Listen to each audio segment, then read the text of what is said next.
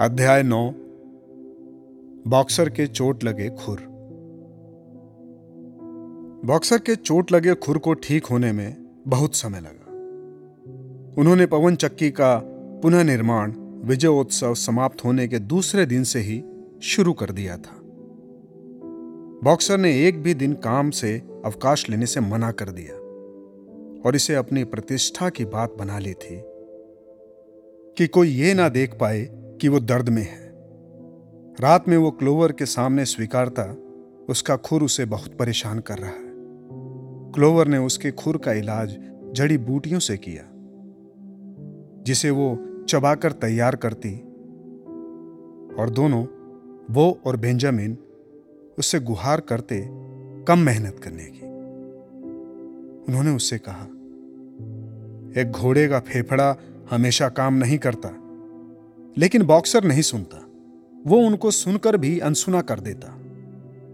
वो कहता, मेरे पास केवल एक ही असली अभिलाषा रह गई है।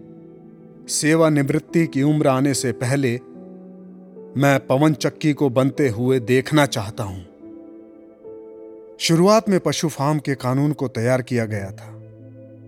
तब सेवानिवृत्ति की आयु घोड़े और सुअरों के लिए बारह वर्ष थी। और बुढ़ापे की उदार पेंशन पर भी सहमति थी। अभी तक कोई भी जानवर पेंशन के साथ सेवानिवृत्त नहीं हुआ था। लेकिन कुछ समय से इस विषय पर ज़्यादा से ज़्यादा चर्चा हो रही थी। अब जबकि उपवन के दूसरे छोर वाला मैदान जौ के लिए रखा जा चुका था, अफवाह यह थी कि उपवन के एक कोने में घेरा बांधकर उसे सेवानिवृत्त जानवरों का चारा गाह बनाया जाएगा। घोड़े के लिए कहा गया कि पेंशन पाँच शेर मक्का प्रतिदिन होगा। और शरद ऋतु में पंद्रह शेर भूसा, गाजर या सेब जन अवकाश के दिन मिलेगा। आने वाले वर्ष ग्रीष्म के अंत में बॉक्सर बारह वर्ष का हो जाएगा। इस बीच ज़िंदगी बहुत मुश्किल थी। पिछले वर्ष की तरह शरद ऋतु बहुत ठंडी थी। और भोजन और भी कम। एक बार फिर खुराक घटाई गई, सिवाय सुअर और कुत्तों के। स्क्विलर ने समझाया कि खुराक को लेकर सख्त समानता पशु के सिद्धांत के विरुद्ध होता है।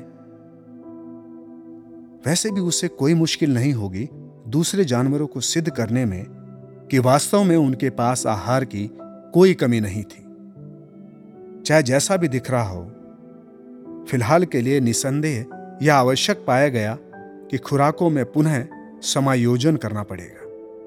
स्क्विलर हमेशा ही से पुनः समायोजन कहता, ना कि कटौती। लेकिन जॉन्स के दिनों की तुलना में प्रगति बहुत बड़ी बताता। आंकड़ों को जल्दी और तीखे स्वर में पढ़कर उसने उन लोगों को विस्तार से सिद्ध किया।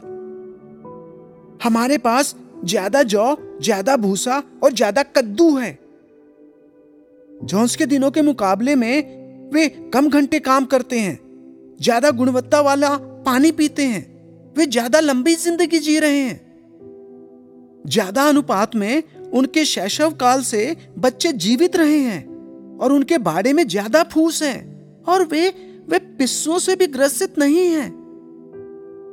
जानवरों ने उसके हर शब्द पर विश्वास कर लिया। सच कहें तो जॉन्स और सब कुछ जिसका वो प्रतीक था। उनके जानवरों की याद से यह सब लगभग मिट चुका था। वे जानते थे कि ज़िंदगी आजकल कठोर और असुरक्षित थी। वे अक्सर भूखे व ठंड में कड़कड़ाते रहते। वे अधिकतर काम करते रहते, जब तक सो नहीं जाते। लेकिन निसंदेह, पुराने दिन इससे बेहतर रहे होंगे। ऐसा विश्वास करके वे खुश होते। इसके अलावा उन दिनों वे गुलाम थे और अब वे स्वतंत्र हैं और यही सबसे बड़ा फ़र्क है। स्कूलर यह बात कहना कभी नहीं चूकता था। वहाँ अब ज़्यादा लोगों को खाना खिलाना पड़ता था। हेमंत ऋतु में चार सुअर ने एक साथ छह बच्चे दिए और उनके बीच इकतीस बच्चे थे। छोटे बच्चे चितकबरे थे, चूँकि फार्म फार्म में नेपोलियन इकलौता पुरुष था तो उनके पितृत्व का अनुमान लगाना कठिन नहीं था। नेपोलियन ने कहा, जब ईंट और लकड़ी खरीदी जाएगी तो फार्म हाउस के बगीचे में एक स्कूल का कमरा भी बनेगा। अभी के लिए छोटे सुअरों को मैं खुद फार्म हाउस की रसोई में ही शिक्षा दूँगा। वे अपना अभ्यास बाग में करते और वहाँ दूसरे जानवरों के साथ खेलने के लिए हतोत्साहित किया जाता। इसी समय एक नियम बनाया गया कि जब सुअर और अन्य जानवर रास्ते में मिले तो दूसरा जानवर एक तरफ़ खड़ा हो जाए। और यह भी कि सब सुअर जैसे भी हों, उनको विशेष अधिकार होगा कि इतवार को अपनी पूंछ में हरा फीता पहन सकते हैं। फार्म हाउस का यह वर्ष काफ़ी सफल रहा था, लेकिन पैसे की फिर भी कमी थी। वहाँ स्कूल के कमरे के लिए ईंट, बालू और चूना खरीदना था। और अब यह कि फिर बचत करना ज़रूरी है। पवन चक्की के कलपुर्जे के लिए, फिर घर के लिए वहाँ तेल वाला दीपक, लैंप और मोमबत्ती भी चाहिए थी। नेपोलियन ने अपने भोज के लिए चीनी, जबकि उसने दूसरों सुअरों के लिए चीनी मना कर दी थी। यह कहकर कि इससे वह मोटे हो जाएँगे। इसके अलावा सामान्य बदलने वाली चीज़ें जैसे कीले, औज़ार, डोरी, कोयला, तार, लोहा और कुत्ते के बिस्किट आदि। फूस का एक हिस्सा और आलू की फ़सल का एक अंश बेच दिया गया और अंडों का अनुबंध बढ़कर 600 अंडे हर हफ़्ते का हो गया। इसलिए उस साल मुर्गियाँ बहुत मुश्किल से उतने ही चूजे पैदा कर पाई, जिससे उनकी संख्या पहले जितनी ही रहे। राशन को दिसंबर में कम कर दिया गया और फिर फरवरी में तेल बचाने के लिए बाड़े में चिराग जलाना निषेध कर दिया गया। लेकिन सुअर काफ़ी आराम से रह रहे थे। वास्तव में अगर कुछ था तो वे और मोटे हो जा रहे थे।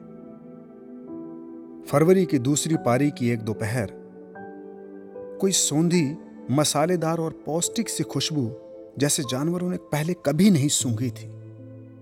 प्रांगण की एक तरफ़ से आ रही थी, जहाँ मदिरा घर था, जो जोन्स के समय से ही किसी काम में नहीं लाया जा रहा था और रसोई घर के आगे बना था।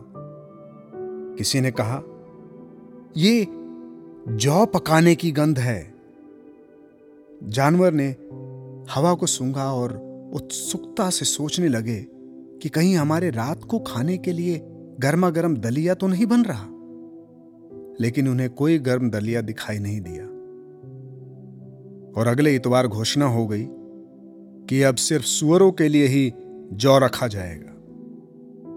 बाग के आगे वाले मैदान में पहले ही जौ बोया जा चुका था और जल्दी ही खबर मिली कि अब हर सुअर को रोज एक गिलास बियर की खुराक मिला करेगी।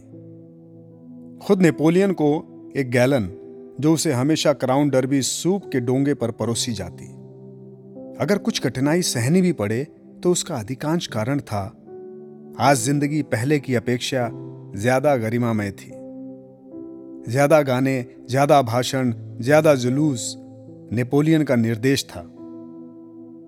हफ़्ते में एक बार सहज स्फूर्ति भरा प्रदर्शन नाम का कार्यक्रम होगा, जिसका उद्देश्य होगा पशु फार्म में संघर्ष और फतेह या जीत का उत्सव मनाना। तय समय पर जानवर अपना काम छोड़कर फार्म की सीमा पर फौजी ढंग से कदम ताल करते हुए चक्कर लगाएँगे, जिसका नेतृत्व सुअर करेंगे। उसके बाद घोड़े, फिर गाय, भेड़ और फिर मुर्गी, बत्तख आदि।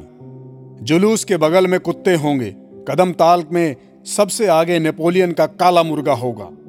बाक्सर और क्लोवर हमेशा अपने बीच हरे रंग का झंडा लेकर चलते रहेंगे, जिसमें एक खुर सींग और बैनर पर लिखा होगा, नेपोलियन दीर्घजीवी रहे। उसके बाद वहाँ नेपोलियन के सम्मान में लिखी कविताओं को पढ़ा जाता। और फिर स्कूलर के भाषण में अनाज के बड़े हुए उत्पादन के नए आंकड़े होते और इस शुभ अवसर पर बंदूक से गोलियाँ भी दागी जाती। भेड़ सहज स्फूर्ति भरा प्रदर्शन की सबसे ज़्यादा भक्त थी। और अगर कभी कोई शिकायत करता, जैसा कि कभी कुछ जानवरों ने किया था। जब कोई सुअर या कुत्ते नहीं होते, कि यह सब ना समय बर्बादी है, इसका मतलब सिर्फ़ ठंड में खड़ा रहना है। तब भेड़ ज़ोर ज़ोर से, चार पैर अच्छे, दो पैर खराब, चार पैर अच्छे, दो पैर खराब, ये गाकर उन सबको चुप करा देती। लेकिन कुल मिलाकर सब जानवर इन उत्सवों को आनंद उठाते। उन्हें राहत का एहसास होता। यह याद करके कि वे सच में अपने मालिक खुद हैं और जो काम वो करते हैं, वो अपने फ़ायदे के लिए ही होता है। इस तरह गानों के साथ जुलूस, स्क्वीलर के आंकड़ों की सूची, बंदूक का धमाका, मुर्गों की पकपकाहट और झंडे का लहराना, इन सब में वे भूल जाते कि आधे से ज़्यादा समय उनका पेट आधा ही भरा होता था। इधर अप्रैल आया और अप्रैल में पशु फार्म को गणतंत्र घोषित कर दिया गया और राष्ट्रपति चुनना आवश्यक हो गया। वहाँ एक ही उम्मीदवार था, नेपोलियन, जिसे निर्विरोध चुन लिया गया। उसी दिन बताया गया कि नए दस्तावेज़ मिले हैं, जो ज़्यादा विस्तार के साथ स्नोबॉल और जोन्स की साठ गांठ के बारे में बताते हैं। अब ऐसा लगता है जैसे जानवर पहले कल्पना करते थे कि स्नोबॉल ने केवल गौशाला के युद्ध को योजनाबद्ध तरीके से हराने का प्रयास ही नहीं किया था, बल्कि खुलेआम जोन्स की तरफ़ से लड़ा था। असल में यह वही था जो वास्तव में आदमियों की सेना का नेतृत्व कर रहा था। और युद्ध में हमला बोलते वक्त कहा था, मानवता लंबे समय तक ज़िंदा रहे। स्नोबॉल की पीठ के घाव कुछ जानवरों को आज भी याद है। वे घाव नेपोलियन के दांतों द्वारा हुए थे। गर्मी के मध्यान्ह में मोसेस काला कौवा अचानक फार्म में दिखाई दिया। कई वर्षों की अनुपस्थिति के बाद उसमें कुछ बदलाव नहीं हुआ था। वो अभी भी काम नहीं करता और अभी भी उस लक्ष्य में शुगर कैंडी पर्वत के बारे में बात करता। वो शाखा में बैठ जाता अपने काले पंखों को फड़फड़ाता और जो कोई सुनने को तैयार होता उससे घंटों बात करता काव, काव, काव, वाव, काव, काव, काव। अपनी बड़ी चोंच आकाश की ओर करते हुए गंभीरता से कहता वाह दोस्तों बस उस काले बादलों के बाद जो तुम देख रहे हो शुगर कैंडी पर्वत है एक संपन्न देश, जहाँ हम गरीब जानवर बिना मेहनत करे ज़िंदगी भर आराम से रह सकते हैं। मैंने एक ऊँची उड़ान के दौरान वहाँ पर देखा है, और मैंने देखा है ना खत्म होने वाले दूब के मैदान, असली केक और झाड़ियों में उगे चीनी के ढेले। कई जानवर उस पर विश्वास करते थे, वे तर्क देते, यहाँ उनकी ज़िंदगी भूख से ग्रसित और परिश्रम से भरी हुई है। क्या यह सही नहीं है? यहाँ से अच्छी दुनिया का कहीं और भी अस्तित्व हो? एक बात जो समझनी कठिन थी, वो था सुअरों का मोसेस के प्रति उनका नज़रिया। उन सबने तिरस्कारपूर्ण ऐलान कर दिया था। उसकी शुगर कैंडी पर्वत की कहानियाँ सब झूठी हैं, और फिर भी उन्होंने उसे फार्म में रहने की अनुमति दे दी है। कोई काम ना करना। साथ में भत्ते में हर एक दिन एक गिलास बियर। खुरों के स्वस्थ होने के बाद बॉक्सर और ज़्यादा श्रम करने लगा। सच में, उस साल जानवरों ने गुलामों की तरह काम किया। फार्म के नियमित कामों के अलावा पवन चक्की का पुनः निर्माण स्कूल का कमरा, जो कि छोटे सुअरों के लिए बनाना था, जो मार्च में शुरू हो चुका था। कभी कभी कम भोजन के साथ लंबे घंटों तक काम करना सहन नहीं होता। लेकिन बॉक्सर कभी नहीं रुकता। कभी उसके कहने या काम करने के ढंग से यह पता नहीं चल पाता कि काम करने की उसकी ताकत पहले जैसी नहीं रही। उसकी शक्ल थोड़ी बदल गई थी। उसकी खाल की चमक पहले की अपेक्षा कम हो गई थी और उसके विशाल कूल्हे सिकुड़ गए थे। दूसरे कहते, जब हरियाली आएगी ना, तब बॉक्सर फिर से ठीक हो जाएगा। लेकिन बसंत ऋतु आई। बॉक्सर ज़्यादा मोटा नहीं हुआ। किसी समय खदान के ऊपर ढलान पर जाते वक्त, जब वो बड़े शिलाखंड के भार को उठाने के लिए मांसपेशियों को तानता तो ऐसा लगता था कि सिर्फ़ संकल्प शक्ति के बल पर वो अपने पैरों पर खड़ा हुआ है।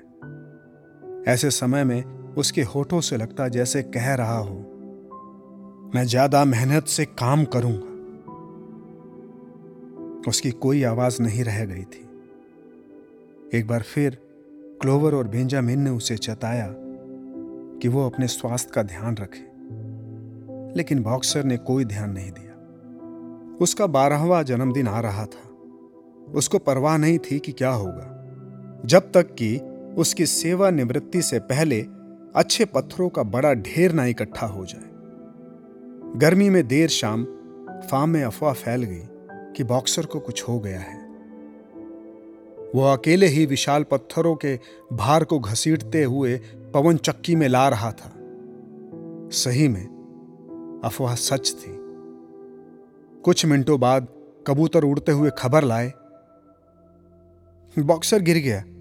वह एक तरफ़ करवट लेकर लेटा हुआ है और उठ नहीं पा रहा। फार्म के लगभग आधे जानवर उस टीले की तरफ़ भागे। जहाँ पवन चक्की खड़ी हुई थी। वहाँ बॉक्सर गाड़ी के डंडों के बीच लेटा हुआ था। उसकी गर्दन खिंची हुई थी। वो अपना सर भी नहीं उठा पा रहा था। उसकी आँखें भाव शून्य हो गई थी। उसका शरीर पसीने से तरबतर था। उसके मुँह से खून की पतली धार टपक रही थी। क्लोवर घुटने के बल उसके पास बैठ गई। बॉक्सर, तुम कैसे हो? ये मेरा फेफड़ा है। बॉक्सर ने बहुत ही कमज़ोर आवाज़ में कहा। इससे कुछ नहीं फ़र्क पड़ता। मैं सोचता हूँ, मेरे बिना तुम लोग पवन चक्की पूरी कर लोगे। वहाँ अच्छा खासा पत्थरों का ढेर इकट्ठा हो चुका है।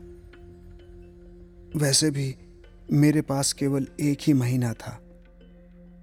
तुम लोगों से सच कहूँ तो मैं सेवानिवृत्त होने के बारे में सोच रहा था। और क्योंकि बेंजामिन भी बूढ़ा हो रहा है, यदि वे उसे भी उसी समय सेवानिवृत्त कर दें और वो मेरा साथी बन जाए तो? क्लोवर ने तुरंत कहा, हमें हमें तुरंत सहायता बुलानी चाहिए। कोई दौड़ो और स्क्वीलर को बताओ कि क्या हुआ है। सब जानवर तुरंत ही फार्म हाउस की तरफ़ स्कूलर को खबर देने के लिए दौड़े। केवल क्लोवर रह गई और बेंजामिन जो बिना बोले बॉक्सर के बगल में लेट गया था, और अपनी लंबी पूंछ से मक्खियों को बॉक्सर के मुँह से दूर कर रहा था। करीब पौन घंटे बाद पूरी सहानुभूति और चिंता के साथ स्क्वीलर आया और उसने कहा, दोस्तों नेपोलियन को इस दुर्घटना जो फार्म के वफादार कार्यकर्ता के साथ हुई है, उसका बहुत दुख है।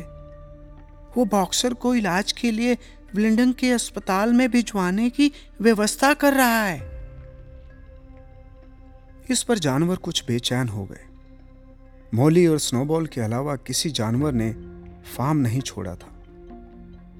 उनको यह सोचकर अच्छा नहीं लगा कि उनका बीमार दोस्त मनुष्यों के हाथों में होगा।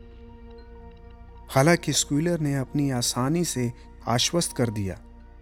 ब्लिंगडन में जानवरों का डॉक्टर, बॉक्सर का इलाज, फार्म पर करने की अपेक्षा वहाँ ज़्यादा संतोषजनक ढंग से कर पाएगा। इसके लगभग आधे घंटे बाद जब बॉक्सर थोड़ा ठीक हुआ, तब तकलीफ़ के साथ पैरों पर खड़ा हुआ और लंगड़ाते हुए अपने बाड़े तक जाने में सफल हो गया, जहाँ क्लोवर और बेंजामिन ने उसके लिए घास का एक अच्छा बिस्तर तैयार कर रखा था। अगले दो दिन तक बॉक्सर अपने बाड़े में ही रहा। सुअरों ने एक बड़ी बोतल भेजी, जिसमें गुलाबी रंग की दवाई थी, जो उन लोगों को स्नान घर में दवाई के डिब्बे में मिली थी। क्लोवर उसे भोजन के बाद दिन में दो बार दवाई बॉक्सर को देती। शाम को उसके बाड़े में लेटती और बातें करती, जबकि बेंजामिन उसके ऊपर से मक्खियाँ हटाता रहता। बॉक्सर ने कहा जो हुआ है, उससे दुखी नहीं है। अगर मैं ठीक होता तो अगले तीन वर्ष तक जीने की उम्मीद रखता। और आने वाले शांतिपूर्ण दिनों की ओर देख रहा हूँ, जो मैं चारा चारागाह के एक कोने में बिताऊँगा। यह पहला अवसर होगा, जब फुर्सत में पढ़ सकूँगा और अपने दिमाग को निखारूँगा। मेरा इरादा है कि बाकी बची हुई ज़िंदगी मैं वर्णमाला के बाकी बचे हुए बाईस अक्षरों को सीखने में बिताऊँगा। यद्यपि बेंजामिन और क्लोवर अपने कार्य समय के बाद ही बॉक्सर के साथ होते। उस दिन दोपहर के समय एक गाड़ी उसको लेने आई। एक सुअर की देखरेख में सब जानवर काम में लगे हुए कद्दू की छटाई कर रहे थे। तब वो हैरान रह गए। जब उन्होंने बेंजामिन को फार्म हाउस की ओर से दौड़कर आते हुए देखा। ऊँची आवाज़ में चीख रहा था। वास्तव में यह पहली बार था जब किसी ने उसे दौड़ते हुए भी देखा था। तो चिल्लाया तुरंत आओ तुरंत वे बॉक्सर को ले जा रहे हैं। हम्म। सुअर की आज्ञा का इंतज़ार किए बिना जानवरों ने अपना काम आधे में छोड़ा और फार्म के घर की तरफ़ दौड़ पड़े। सही में आँगन में एक बंद गाड़ी खड़ी थी, जिसे दो घोड़े हाँक रहे थे। उसके किनारे कुछ लिखा था और दो गेंदबाज जैसी टोपी पहने मक्कार सा दिखने वाला आदमी गाड़ीवान की जगह में बैठा हुआ था और बॉक्सर का बाड़ा खाली था। जानवर गाड़ी के चारों तरफ़ जमा हो गए। अलविदा बॉक्सर। विदा बॉक्सर, अलविदा बॉक्सर।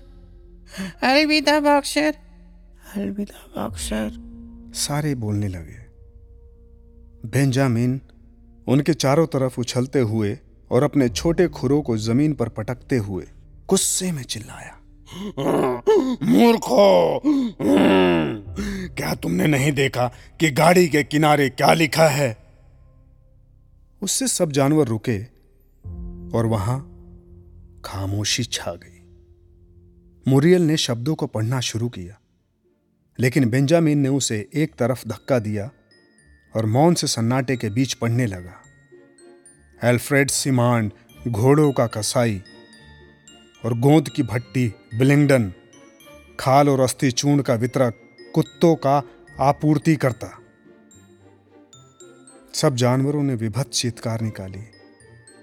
इसी समय बॉक्स में बैठे आदमी ने घोड़ों को चाबुक मारा और गाड़ी प्रांगण के बाहर तेज चाल से निकल गई। सब जानवर पीछे चले। जोरों की आवाज़ से रोते हुए, क्लोवर सबको हटाते हुए भागते भागते आगे आई। गाड़ी ने चाल तेज कर दी।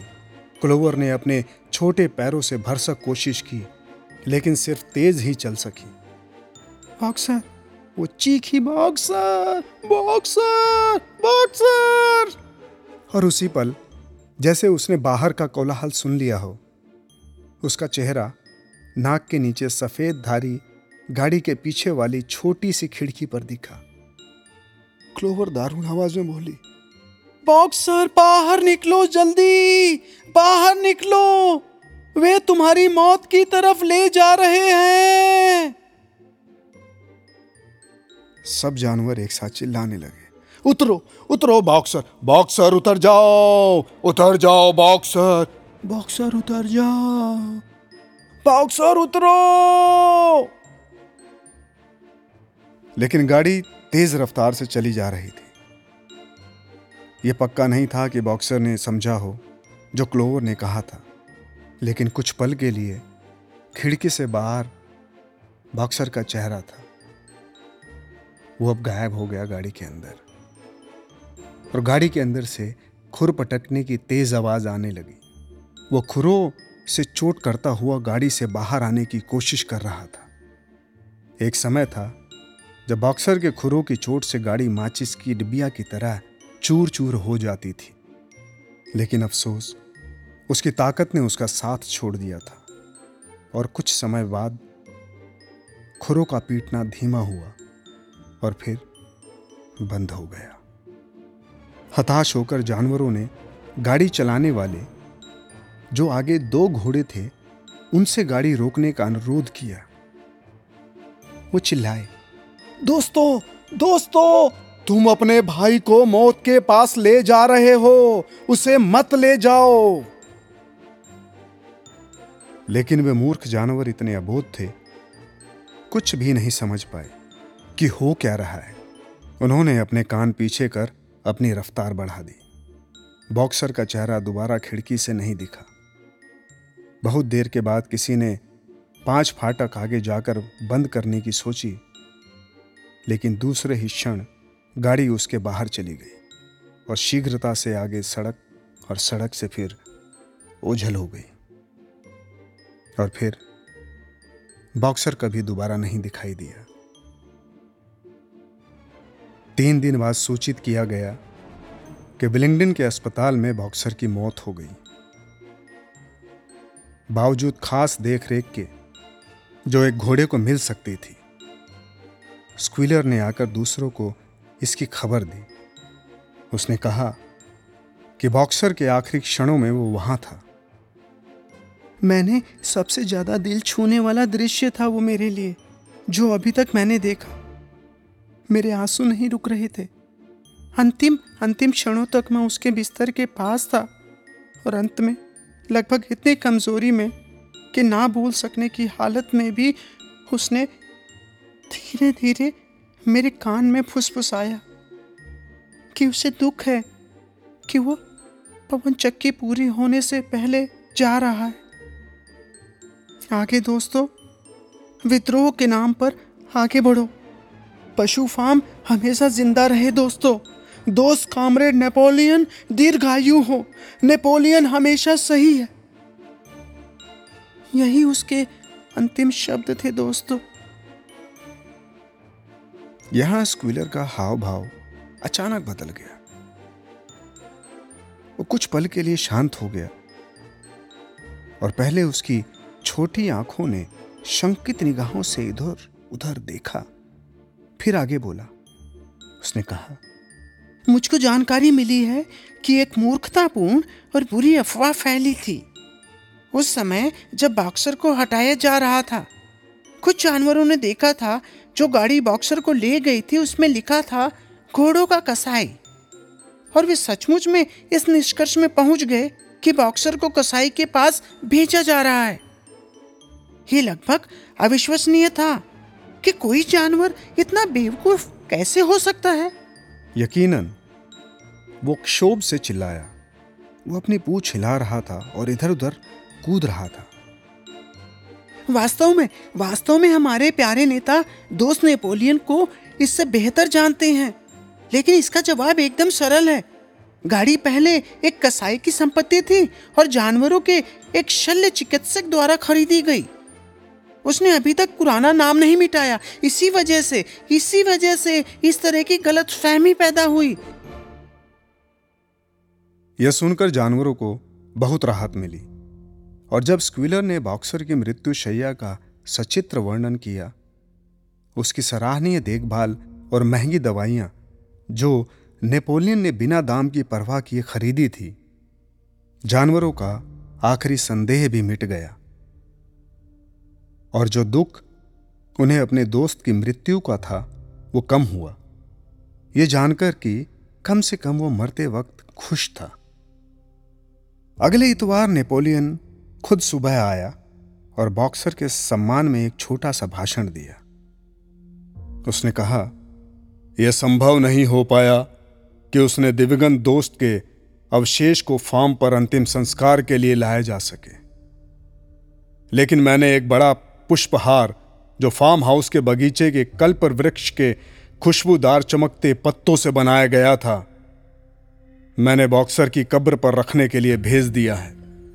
और कुछ ही दिनों में सुअर विचार कर रहे हैं कि बॉक्सर के सम्मान में यादगार प्रतिभोज दिया जाए। नेपोलियन ने अपने भाषण का अंत बॉक्सर के दो पसंदीदा सूत्र वाक्यों से किया। मैं ज़्यादा मेहनत करूँगा। और दोस्तों, कॉमरेड नेपोलियन हमेशा सही है। उसने कहा यह सूत्र वाक्य हर जानवर को अपनाना चाहिए। प्रतिभोज के लिए निश्चित दिन बिलिंगडन से बनिए की गाड़ी आई और एक बड़ी सी लकड़ी की पेटी फार्म हाउस पर पहुँची। उस रात ज़ोर ज़ोर से गाने की आवाज़ आई और फिर उसके फ़ौरन बाद वो आवाज़ आई जिससे लगा कि भयंकर लड़ाई हुई। और 11 बजे शीशे के टूटने के तेज धमाके के साथ खत्म हुई। दूसरे दिन दोपहर तक फार्म हाउस से किसी के हिलने की आवाज़ तक नहीं आई। और कहीं से यह खबर फैली कि सुअरों को कहीं से धन मिला है कि वो अपने लिए विस्की की दूसरी पेटी खरीद सकें। ऐसी ही इंटरेस्टिंग किताबें कुछ बेहतरीन आवाजों में। सुनिए सिर्फ़ ऑडियो पिटारा पर। ऑडियो पिटारा सुनना ज़रूरी है।